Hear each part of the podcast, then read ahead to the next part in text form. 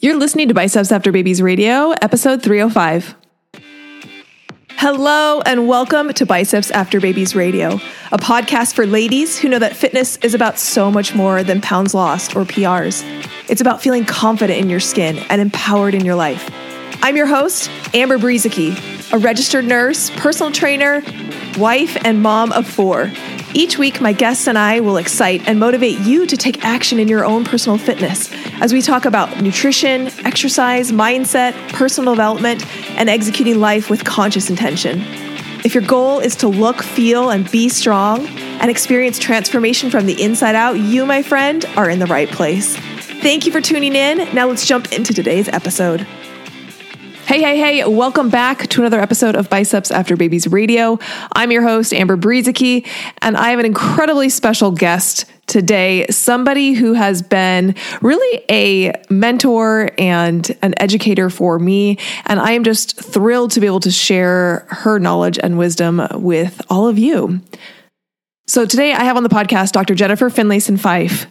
She has a PhD in counseling psychology and is a relationship and sexuality coach.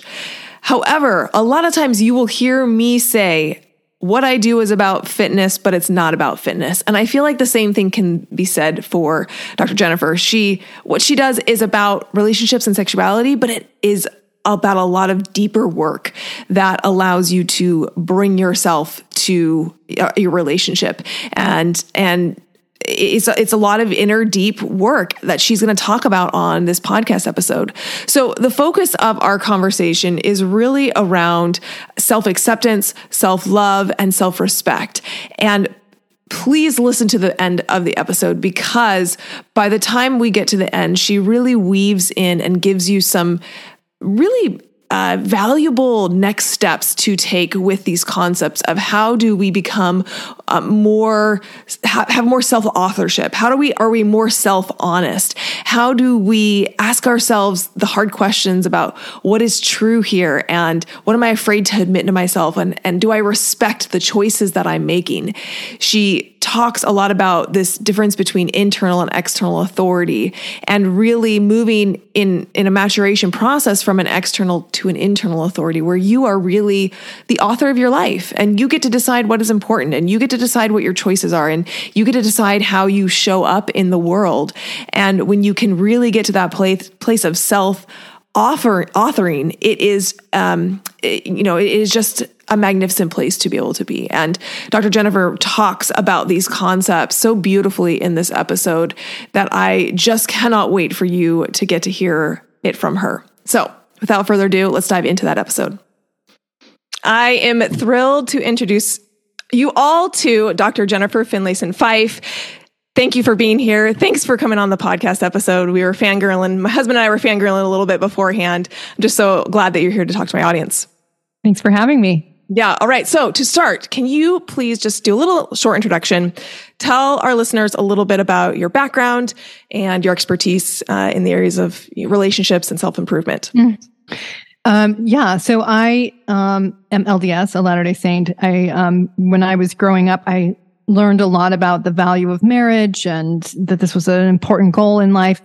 And I loved the idea of marriage, but I also could track a lot of people as not being that happy in marriage.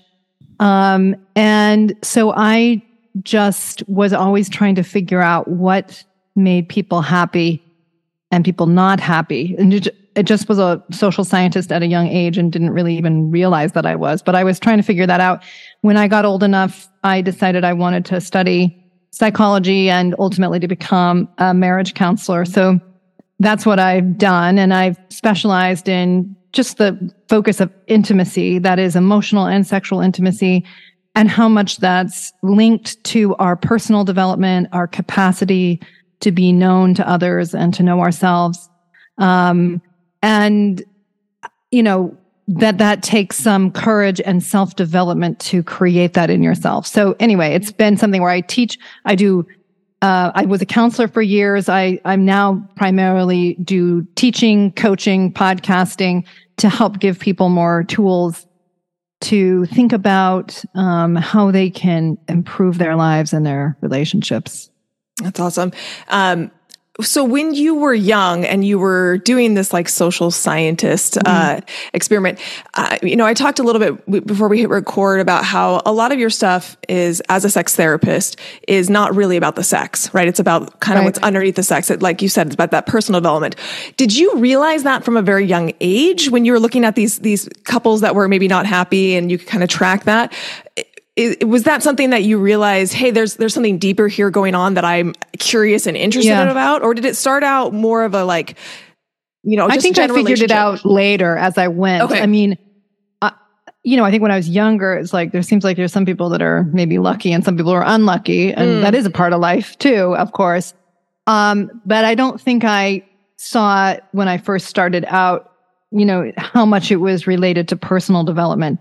Mm. When I wrote my dissertation, which was looking at women's experience of sexuality and marriage, there were two very different groups and there were people that really even growing up in a conservative faith had transitioned happily into marriage and had a way of thinking about themselves, their sexuality and their partnership that made it possible for them to thrive and other people who grew up in the same faith tradition who were struggling a lot more with self-doubt and anxiety and and what I wasn't studying at the time was why there was this difference. But that's mm-hmm. really a question that I have come to kind of parse out in continuing to do work with people that, you know, how we relate to authority, self authority, how we relate to our embodiment. You know, there's, there's differences in how we do this and they have real implications for how we live and love Okay, so now you have me really interested. So what I mean, what have you started to find that that allows two people to grow up in the same faith tradition and um, you know a lot of the same um, culture, and yet mm-hmm. have very different outcomes in terms of you know, sounds like self determination, self authority. Like, yeah, what what have you found as the difference between those two? Well, I I still don't know if I could say this is why you know this person has this kind of family and they therefore grow to this level this so it's not so much that i have causal links but mm-hmm. really seeing about what happens and you know i've done a lot of studying of developmental literature and um, how people move through phases of emotional sexual uh, moral development mm-hmm. and it's it's all the theorists kind of point in the same direction which is increased ability to handle complexity increased ability to be accepting of ourselves in deeper internal authority versus external authority, but that we all start out with that external authority. Mm-hmm. We all start out referencing our group.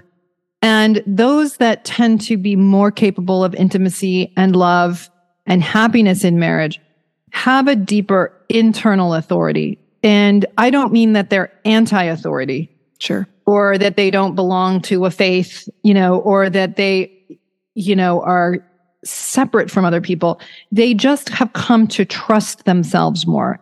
They're more able to be honest with themselves. They're more able to take seriously what they think and feel. And at the same time that they're able to be open to where they're wrong. They're able to be open to critique because they care about what is actually true and valuable more than yielding to authority or defying authority. They care about what is actually good and right. Mm-hmm. And the more people have that, the more they can handle the rigors of life, the rigors of a marriage. Because a marriage is going to push you up, up against this question of, you know, who am I? And am I wrong about this? Am I right about this? There's a, something about the ability to really get at what's true and necessary that's really essential to intimacy and therefore to a good marriage. Yeah.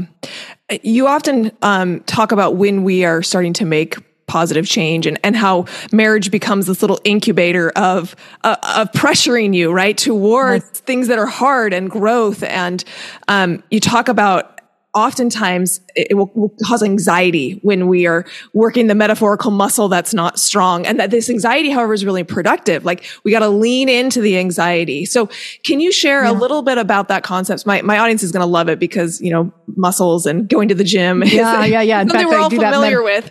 Um, but right. you know how do we have that anxiety uh, when when we are thinking, oh, where am I wrong in this? when our when our partner tells us we're wrong, and we're willing to stand up and say, hey, maybe mm. this, maybe my partner's right. Where where are they right in this? And yeah. and working that metaphorical muscle, how do we lean into that anxiety and push through it so that we can have the growth that is on the other side of it? Well, much like exercise, you know, if I'm if I'm exercising and I'm like, oh, 20 more minutes, uh, you know, and I'm resisting it, yeah. it, it feels like 200 minutes. It just takes forever, you know. Where if I'm like, look, I have 20 minutes to build as much muscle as I can, and I want that muscle. That's why I'm here. Mm-hmm. Lean into the discomfort. Paradoxically, it gets less uncomfortable. Time goes faster. I'm in the moment. I enjoy it more. Um, and similarly with our personal development, if we if you if you think of what moral development or personal development requires, it's about the ability for the mind to handle more truth about yourself, about the world, about another person. Your moral development is linked to your ability to handle reality. Hmm. And so sometimes when we are bumping up against reality we don't want, our partners telling us something about ourselves we don't like, or we are learning something about the world or the relationships we're in that are difficult as the, the, the human inclination, just like an exercise, is to avoid the discomfort, to want to get away from it, to go find comfort elsewhere, to go like, what's the word? Like kind of um, numb ourselves through some kind of indulgent behavior. Very understandable because we don't like pain. Mm-hmm. but the more we say, like, if I still lean in and embrace what is good for me in this, what do I need from this? What do I need to learn from it? What do I need to accommodate in this? That is true, not just for the sake of it, but that you can feel that it's true. I mean, then you're pushing your mind to grow into a mind that can handle more truth and therefore can navigate the world more wisely. Hmm. So when our, you know, we have a built-in mirror in a spouse, they're an imperfect mirror and they've sometimes got their own motivations, right?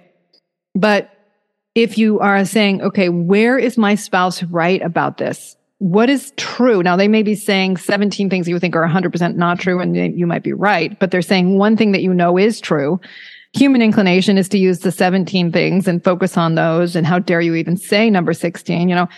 as opposed to going towards the one thing that you know is true and that matters in the marriage and is negatively impacting the marriage. Like our fear is if I go and I name that and I acknowledge it, well, then I can't get him or her to think about the things that they're doing that hurt me. So we just want to stay on where they're wrong rather than accommodating more truth. But you will get stronger. Your marriage will have a better chance. And you, at a minimum, will have more clarity about what's right and wrong, what's up and down, what you need, if you will always embrace what is true. Not embracing what's true to avoid other things that are true, right? because sometimes we like, you know, what, let's say you're with somebody that's a, a emotionally abusive, is always telling you everything you're doing wrong you want to make sure you're not embracing what's true in that to avoid the bigger picture of where they can manipulate you and try to make everything your problem. You want to stay open to that as well, right? Mm-hmm.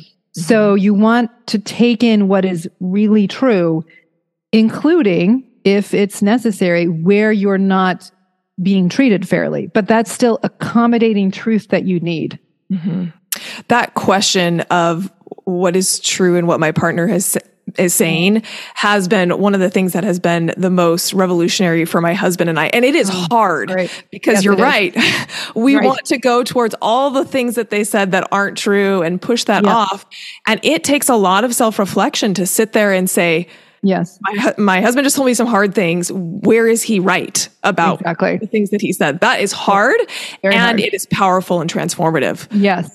Um, that's, that's been a right. helpful question for us in, our marriage. Um, yep. You, you, talked about this idea of indulgence, and, and I've heard you speak to this idea of the, the extremes of repression versus indulgence.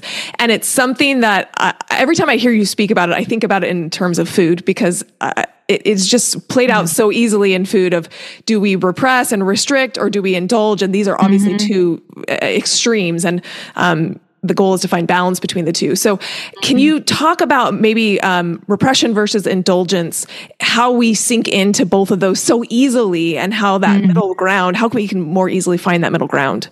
Yeah, well, first of all, I think it is developmental. So, if somebody is struggling with either or both of those inclinations in their relationship to food or any reality, right? Mm-hmm. That it doesn't mean you're broken it means that you're trying to work out your relationship to yourself and to authority, I think. Mm-hmm. Now, you may have a, a big enough tr- challenge with this that you need help, right? So I don't just mean to say um, that you may not need um, help in sorting this out, but I, from my perspective, at least one perspective on that challenge, is often a relationship to compliance and defiance, which is an external authority. So, um, a lot of times, you know, a child is going to obey a rule because they don't want people to be mad at them, because they want to be seen as a good person, but they feel like they're being deprived of something. So they do it because they want to be loved and accepted. But then they feel angry because they feel like, well, I don't get to belong to the things that I want. Maybe I don't want to obey that rule. And maybe I want, so then they can go to the defiant, which is I want to belong to myself. So I'm going to like, I'm going to get while the getting's good. I'm going to take this. I'm going to do this, maybe in secret, so I can try to keep the validation. And that's a struggle with external referencing mm. rather than what is actually good for me. So I think in the realm of food, and especially in a food culture that we have that highly focuses on the visual and the body as a measure of the soul, like mm-hmm. in a way mm-hmm. that I think yeah. didn't used to be the case. So we're very superficially and visually focused in our culture, coupled with a food culture that is high on tempting people into high sugar, high fat, you know, foods. Like we have a whole food industry that's that's set up for people to get high amounts of calories. And so in that duality, there's just a lot of that. I want to do what society says for me to be considered acceptable, which is basically eat nothing, right? Mm-hmm. but I also don't want to be deprived. And I and I'm I'm deprived of all these things. And so screw it, I'm gonna do what I want. And people can live on just one side or both sides of that struggle. But that's more about your trying to please and your anger about what that costs you hmm. rather than who am I? What do I desire? How do I want to treat this body I've been given? What's going to help me create peace and joy in my life? And it has to be much more self determined and self authored, I think, to get out of that struggle than keeping it in this what am I supposed to be? What do people think I should be? And, you know, and being in that external focus. Yeah. Yeah, that's really powerful. I, I think you're absolutely right. I, I, see that transition for a lot of my clients from the external authority to the internal authority. And when they become more self self like what do i think what do i yes. want versus like well what am i allowed to have what, exactly. what does you know the diet say that i'm able to eat and yes. um you brought in a, a, point that I, I hadn't really kind of um, looped in and is, is the idea of validation. Like I've heard you speak a lot of times on validation and how oftentimes we're seeking that validation. We do, we do crazy yeah. stuff to like get that validation. And I think you're absolutely right. In the society that we are in, the validation comes from an external aesthetic. And, yeah. and so that, that drives a lot of these behaviors that I see women trying to, to Absolutely. implement in order to seek that external validation. Yes. Um, and so I, I would assume that one of the ways um, to move away from that is to internally validate more more often more frequently. Uh, what can that process look like for women who maybe do feel like a lot of the time they're looking for that external validation to look a certain way so that people like them or think they're they're beautiful? And how do we start to yeah. move that validation internally well, so one thing I would say is that we are always operating within a society that's going to value things that are or are not helpful to us. Sure. And that's just part of living life. You're going to always be navigating an external demand. Um, I think that sometimes we conform to that demand because we still know if I do that, I'm going to have more doors open to me. I'm going to be more able to um, be taken seriously. You know, I know for me, like even like getting various degrees, there were certain classes I thought were a complete waste of time. I hated them. I hated all the things I had to do for those classes. But I would just say to myself, this is what it takes to mm. get a degree. And so even though I don't think this is that valuable or I don't find it that interesting, I'm choosing to do it because I want the outcome ultimately that will benefit my life. Mm. So I would still kind of put myself into that, even though I thought that's, this is not in my view that valuable for me. It's like so, a little like, like play the game. Exactly. exactly. And I don't mean it quite so connivingly, but it's sort of like, it's just like, okay, this is the reality. Yeah. I need to demonstrate these are the rules of the, of the road and I get to decide if I do it. I don't have to. I would often remind myself, I don't have to do yeah. this, but I, what do I want in the face mm-hmm. of what I can't control? So it's just, it's acknowledging, okay, um, I don't have to eat healthfully. I can I absolutely do not have to. And which consequences am I most willing to tolerate in my life? Hmm.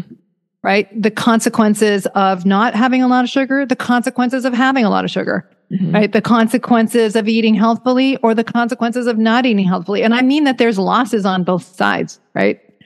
You know, if you, of course, if you don't eat a lot of sugar, you know, the, there's upsides but then there's also downsides, you know, you don't get to taste as many things, you don't eat as much, but you, it's kind of like which realities, and I think this is a function of life, which downsides am I most able to live with? Hmm. Which choices will accrue to my self respect, even though there will be losses connected to any one of them?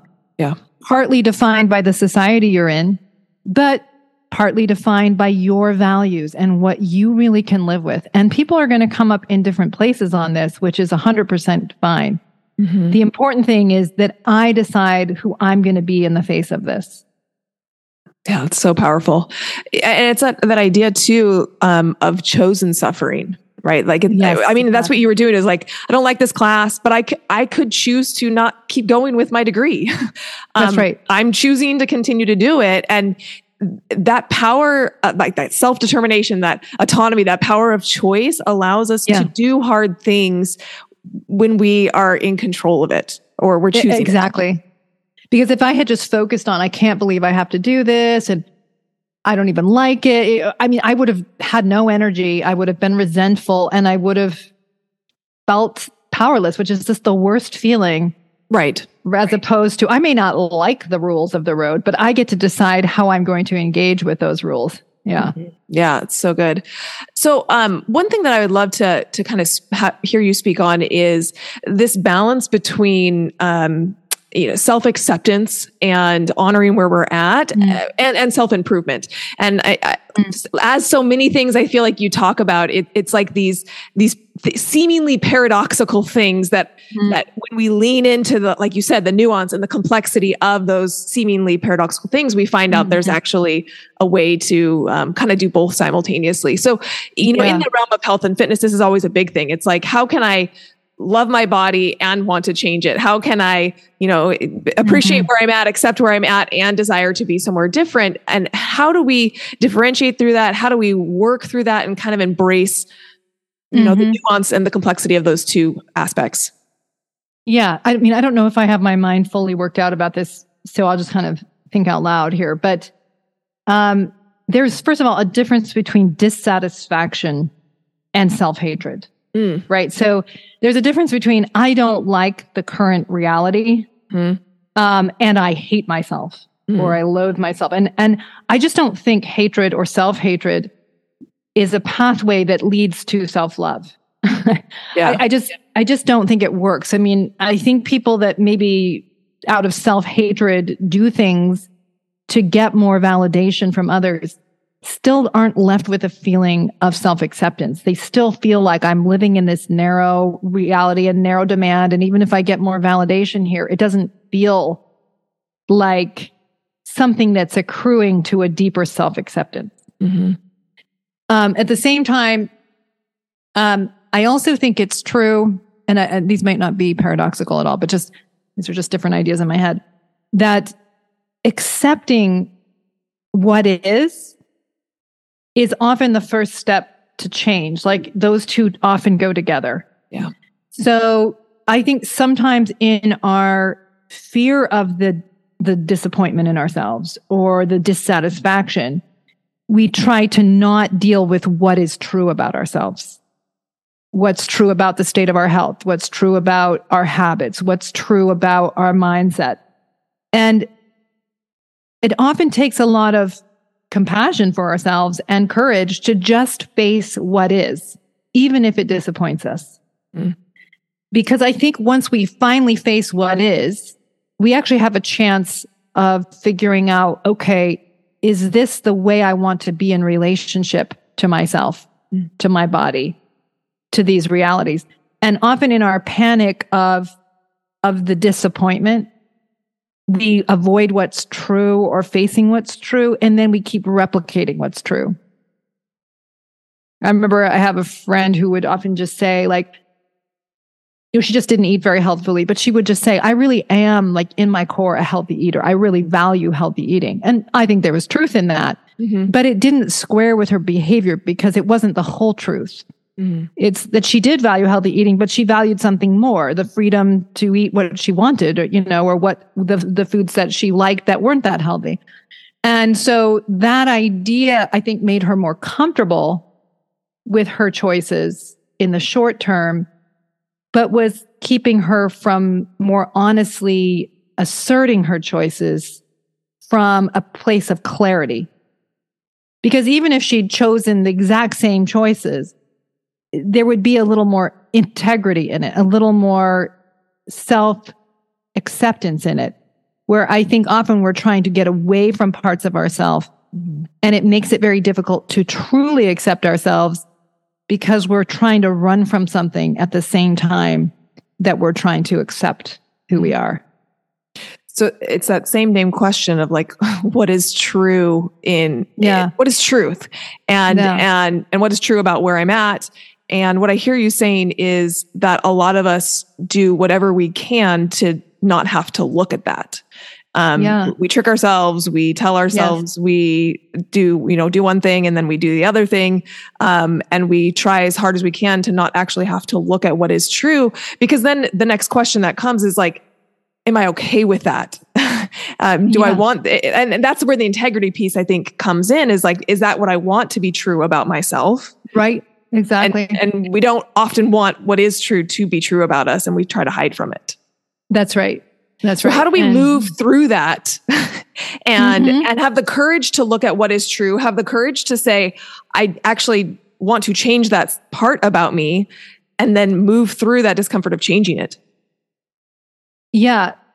So when I was younger, I remember I was I had what in the 80s we called low self-esteem. Okay. So so I was reading books about how to improve low self-esteem. Um, and I was maybe 17 years old. And I remember maybe I was a little younger than that, but I remember reading a, a passage of a book that said that to truly have self-confidence, you had to be self-honest.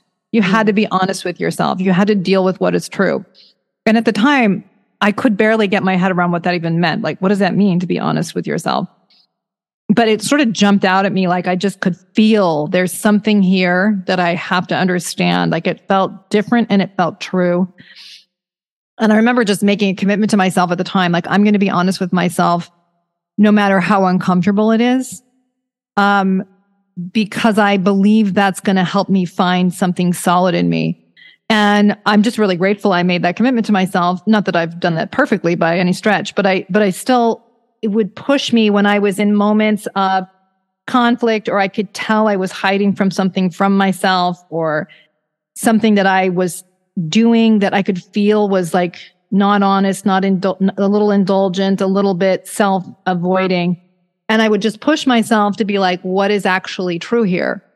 That was just super helpful for me to not be running from myself and not be trying to pretend anything and to get at what was actually true so I could be a self I could respect in those realities. so that I could be a self, so that I could be a self I can respect in those realities. I think that that self respect piece is is a hard one for a lot of people to get yeah. to. Um, and and I think it goes back to our, our beginning conversation about um, that anxiety and being able to tolerate the anxiety of because I think when we when we actually start to look at what is true and we don't necessarily like what it seems it does create a lot of anxiety and so that is where pushing through yes. that anxiety and like you said right. that, that, commitment that you made to to that helps you to push through that anxiety to get to the yeah. growth on the other side right and I, I would sometimes say to myself or still will say like my mind can and needs to handle what is true here. Mm. So, as uncomfortable as this is, this is the path to being stronger, to being wiser, to being more able to do what's needed. And so, you know, and I think believing in a God or a universe in which that truth matters. And so it just it kind of helps you to just hang on when you're like, ah, you know, mm. I'm I'm uncomfortable, I'm anxious but it's also by learning like every time i've done that you know i feel grateful on some level because my life has expanded my soul has expanded you know i feel a sense of greater peace because i have less i'm trying to avoid and or run from mm. And you also just are able to make decisions that feel truly like yours now because you're like, you know what? I'm not happy with the fact that I'm doing that. Mm-hmm. Like my spouse might not like that I'm doing that. I might have their invalidation, but I also don't like that I'm doing that. Mm-hmm. And so I need to not do that because I can't respect it in me.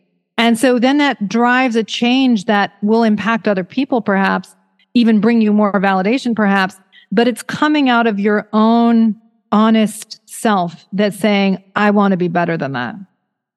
Yeah, it's coming from a place of integrity um, rather than somebody else telling you you need to change. Right. You're actively, and, and I think that's where, like the you said before, you know, our relationships become a mirror, maybe a, an imperfect mirror, but it does become a mirror because when my husband tells me something and I can get to the place where I can say what is true and what he's saying, and I can look at that and then I can ask myself the question, is, is that the type of person I want to be? Is that the actions I want to take? And then I come from that self-determining place, not because he doesn't like it, not because I'm trying to get his validation, but because exactly. now it prompts me to do that self-reflection and say, what, what type of person do I want to be in this situation? Exactly right. Exactly. And that, and that's so incredibly powerful.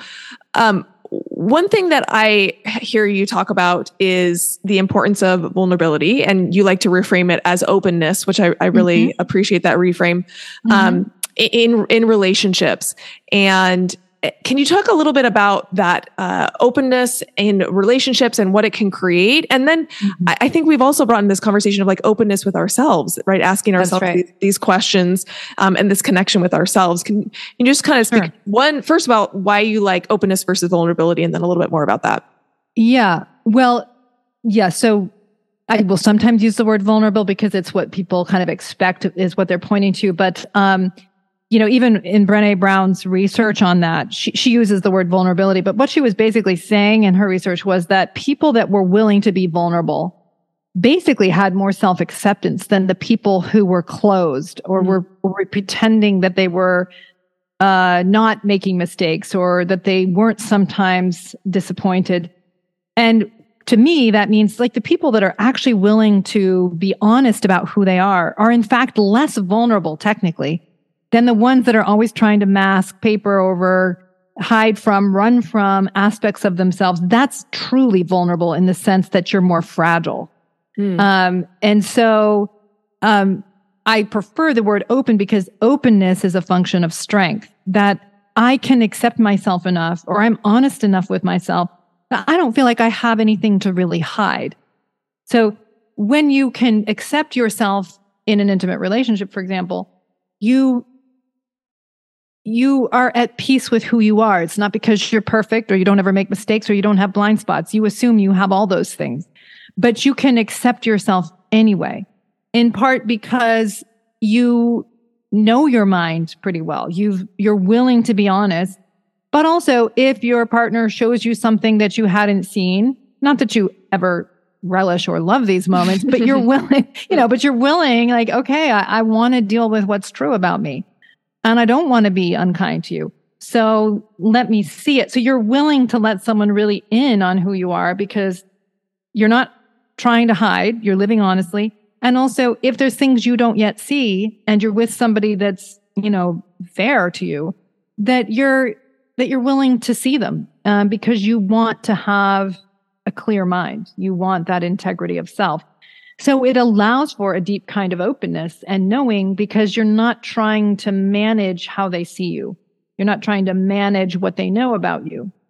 And I think that's that honesty as a foundational part of a marriage is the only way to be in a marriage, in my opinion, because it's then that you have a deeper sense of freedom and a sense of ease and that you can really be yourself with your partner. Because a lot of people I've found in the work I do, they want their partner's validation. They want their partner to see them a certain way, to desire them in a certain way. And because they're wanting a certain view of themselves and there's not enough honesty in the marriage, it quickly breaks down into resentment and power struggles and a sense that I can't be myself here or I can't be honest here. And so it quickly accrues to a painful place that feels like you're kind of stuck while, you know, in the name of marriage. Mm-hmm. Yeah.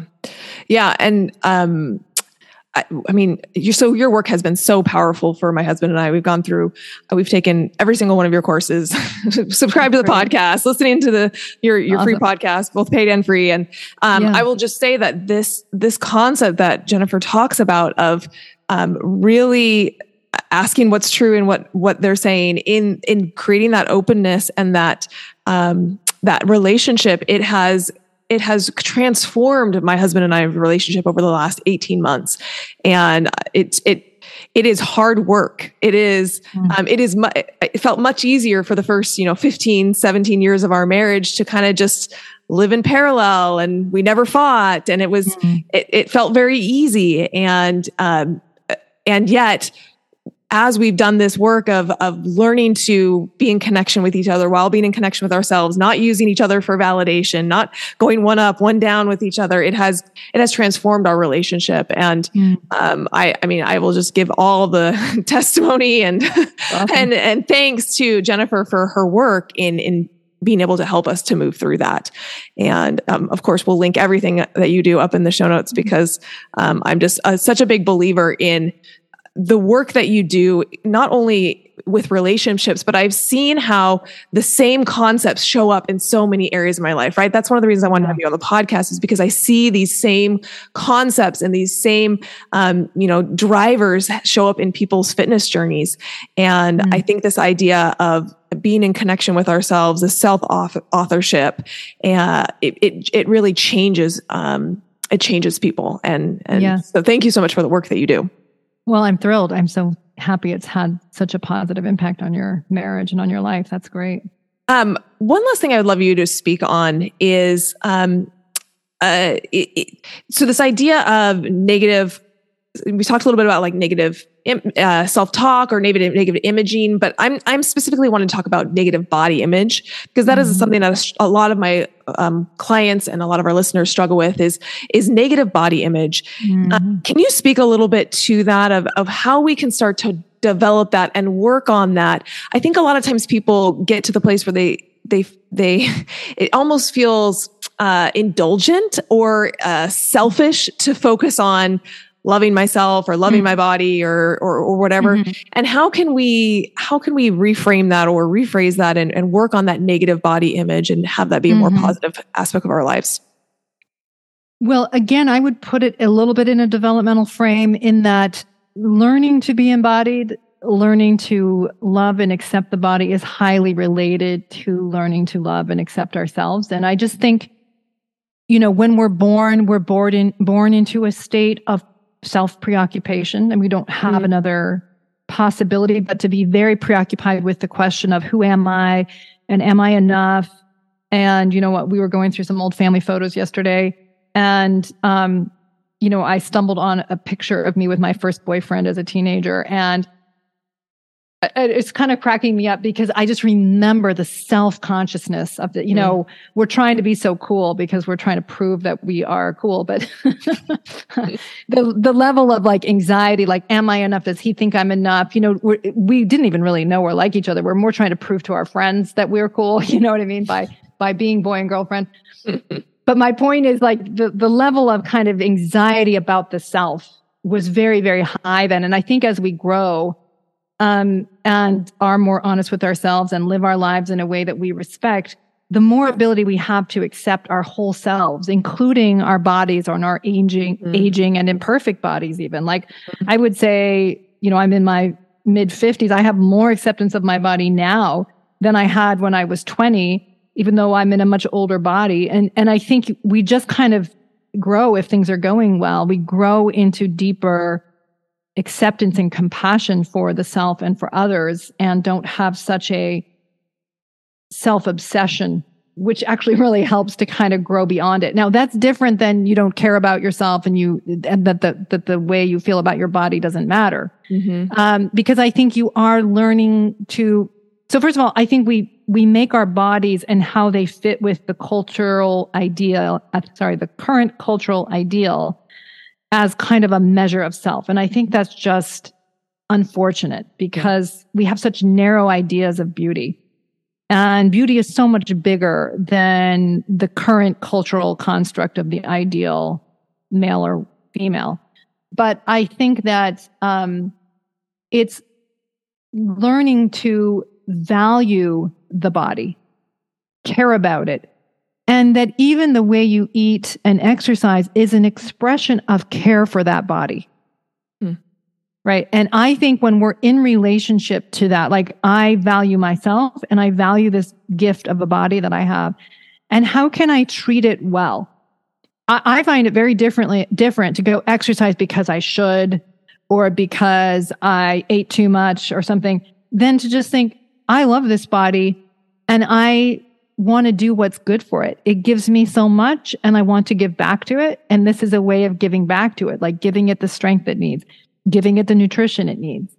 It's uh, thinking of it as an expression of self-respect is to care for this vehicle of, you know, of my soul is the my body. And so how can I treat it in a way that is kind and fair? And I just personally find that so much easier and so much more motivating than some of the kind of self hatred, fear, anxiety that was in my 20s around the body. Mm-hmm. Yeah no that's that's really great and, and it goes back to what we t- you know kind of talked at the beginning this idea of self-hatred is never going to get you where you want to go it's never mm-hmm. the, the biggest driver for change and i do think when we can i mean i just love that question of like what is true in this how do i who do i want to be in the face of mm-hmm. of this decision that i'm yeah. having to make i think that can be such a powerful question when you're deciding whether to go to the gym whether to do the hard thing is like who do i want to be in in the face of this challenge yes. that's that's being placed before me and and making that decision from a wholehearted place really yes. becomes that, that embodiment of yes person you want to be and grow into that's right and it puts the how to say it all the wheels are lined up in the right way so yeah. at the at the end of my art of desire course so this is a course for for women and i'm it's a it's a course on self development and sexual development but it's really this who do all these ways in which we're pressured to conform to different ideals, but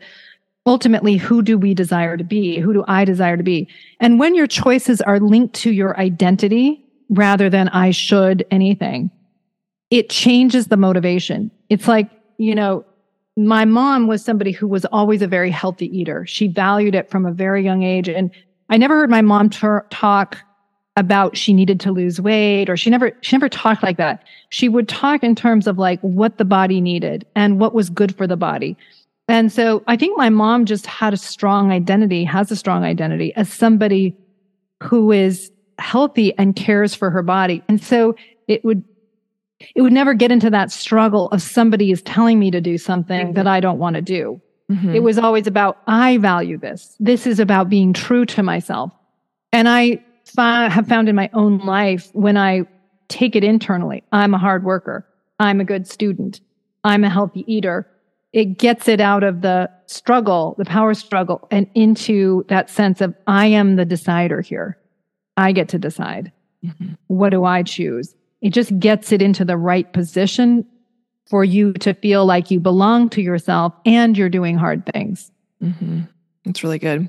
So, to kind of wrap this up, is there any um, actionable steps? I mean we've talked about so many concepts right? And and and sometimes it's like that that the application of said concept into the reality of our day-to-day mm-hmm. life can feel uh, challenging. So is there any steps or advice or suggestions you can give to my audience as they're you know taking in all of the amazing things that they've heard you say and they're like i want to i want to do more of this in my life what does that application piece look like you know moving mm-hmm. forward throughout the rest of their day week month and would you like me to keep it focused on like your relationship to your body or to kind of your larger sense of um, self or what do you think? I, I, think I, I think I would love just this idea of the self-development um, mm-hmm. of like yeah. how do we continue Good. to push ourselves in this self-development, whatever realm it's in.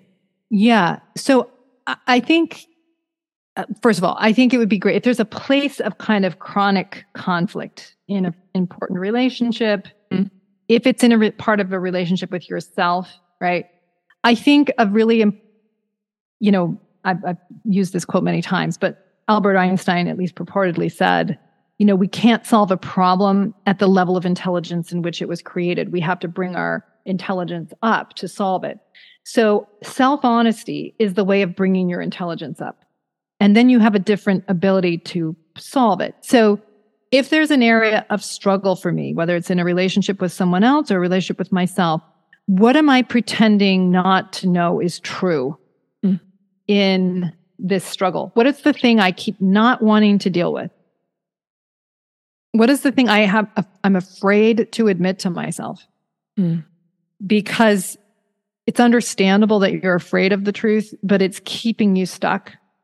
And so that self honesty, the courage of it, um, to say, what is it that I need to admit to myself that I'm afraid of? And I would admit it to yourself, you know, and just yeah, let the truth of it be there. Mm-hmm. And you may feel bad about it. You may not like it. You may feel uncomfortable, but at least now you're able to address what is actually there. I think then the question is, okay, how do I feel about the fact that this has been true about me? Mm. How do I feel about my behavior? Now, there might be lots of reasons why it's understandable. Okay. Mm-hmm. Like there might be lots of reasons why that's been a tempting course to take. But do I respect it? Do mm. I feel at peace with it? If you feel at peace with it, then no problem. Like just say, okay, like I don't need to run from this anymore and I can accept this choice and I can live with it. If I'm not at peace with it, what would I be more at peace with? Like what would I feel is a more respect worthy from myself, myself respecting, a more respect worthy position to take around this. And then I would say you really owe it to yourself to do that because to stretch for that, to reach for that, because you're talking about something inside of you that doesn't respect the lesser behavior. Mm-hmm. And to have more genuine self respect, it, it it is asking you to reach for a higher way. It is therefore a form of self love to do it, to push yourself to do the harder thing. Mm. And it will be uncomfortable at times and so on, but, but you know, every time you're reaching in that direction, you're building the muscles you need to live in a higher, in a way that you're more at peace with. And it will make your self respect grow and your need for approval go down. Mm. The other thing I would say about it is the more that you've defined this in, and you may say like, okay, I can do it in slap several realms. At least for me, something I did when I was younger was I wrote out the in in like present tense form. Uh, you know, I am a hard worker. I am someone who is at peace with herself and at peace in her own skin. I take good care of my body. I am kind to other people. And I just wrote all the things that I really valued that I wasn't yet doing, right? But mm-hmm. I knew that I valued them, that I respected them, and that I wanted to embody those realities. And I would read it every morning and night. And I would imagine myself being her. And it was like a way of forging a vision of what it was that I valued. And this was like a, moving into that self defining, self authoring reality. And then when I would feel what other people wanted or whatever, you know, I could sort of push against that a little bit by saying, what is it that I value in this? And even if it was the same thing, at least I knew it was my value. I knew that I was living true to something in me and it was fulfilling an identity, right? Not complying to an external pressure point. So good.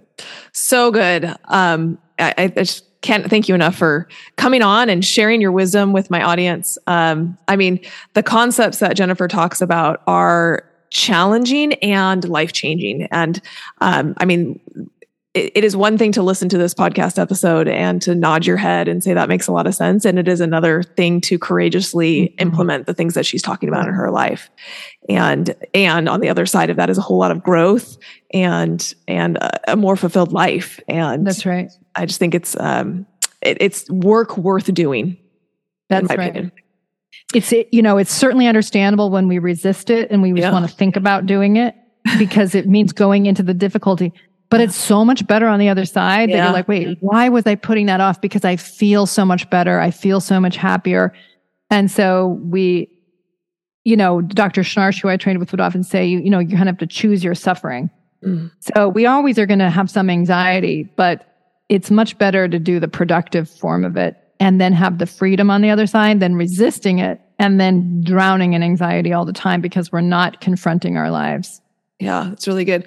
My husband and I, um, you know, we kind of talk about how pre pre JFF is which what we call you. Um, we, our marriage was at like a six. It was like a six or a seven, and mm-hmm. and we went through this period of like deconstruction of like doing the work that uh, you teach and and mm-hmm. it felt like for a while there our marriage got to like a two or a three and mm-hmm. and it and it, it's like the pit of despair is like why are we going backwards in our marriage and yep. on the other side of it though we felt like oh gosh we're at like a nine or a ten now and yep. and it it was worth the struggle it was worth the two or the three to get yep. to that higher level of that nine or ten we you know we could have been happy just at a six but exactly. it was worth it on the other side of that that struggle it's to get to the higher level that's so good. I, I yeah. often compare it to like a renovation of a kitchen. Yeah. Like, okay, the yes. kitchen is good enough. Yes. But if we're going to really have the kitchen we want, it means we have to take it down to a two, and That's we're right. Gonna, and it's going to suck, and we're going to be like, "Was this even worth it?" But right. then when that new kitchen is finally done, you're like, "This is so much better." Yes, yeah, that's, mm-hmm. that's such a good analogy. All right, mm-hmm. well, this has been amazing. Where can people find more about you and your work? Sure.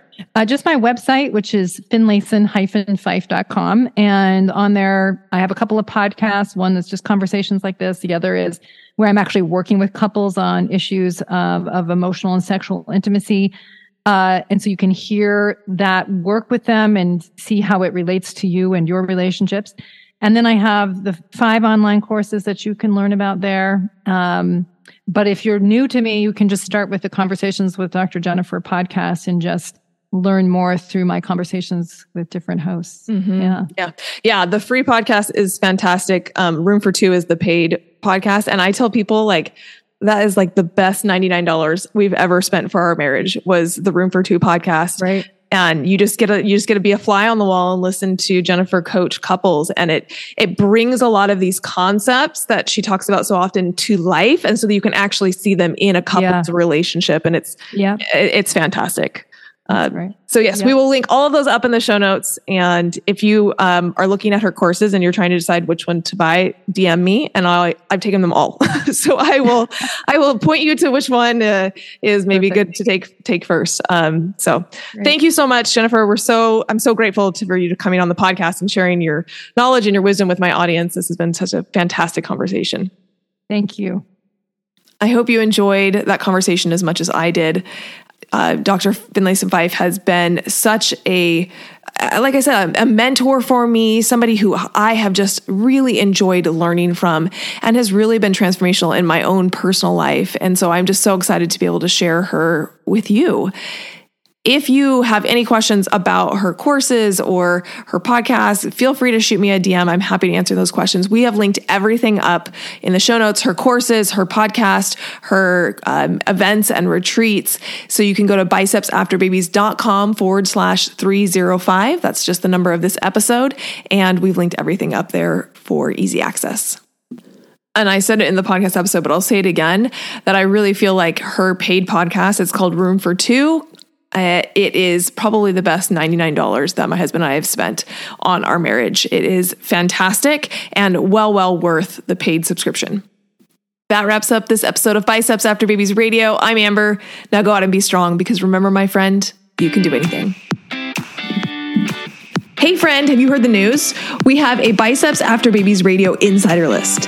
If you love Biceps After Babies Radio, you don't want to miss a thing, head to bicepsafterbabies.com forward slash insider to join the group. You'll be the first to know all things about the podcast, see some behind the scenes, and get special messages from yours truly. We want to make this a special community for those who are fans of the podcast. And last, did this episode particularly resonate with you? If so, will you please share it? Either send the link to someone who would find it valuable or take a screenshot and post it to your social media and tell your family and friends why they should listen. Make sure you tag me at Biceps After Babies so I can hear your feedback and give you a little love. And, you know, if you aren't already following me on Instagram or Facebook, that's the perfect time to hit that follow button. Thank you for being here and listening to Biceps After Babies Radio.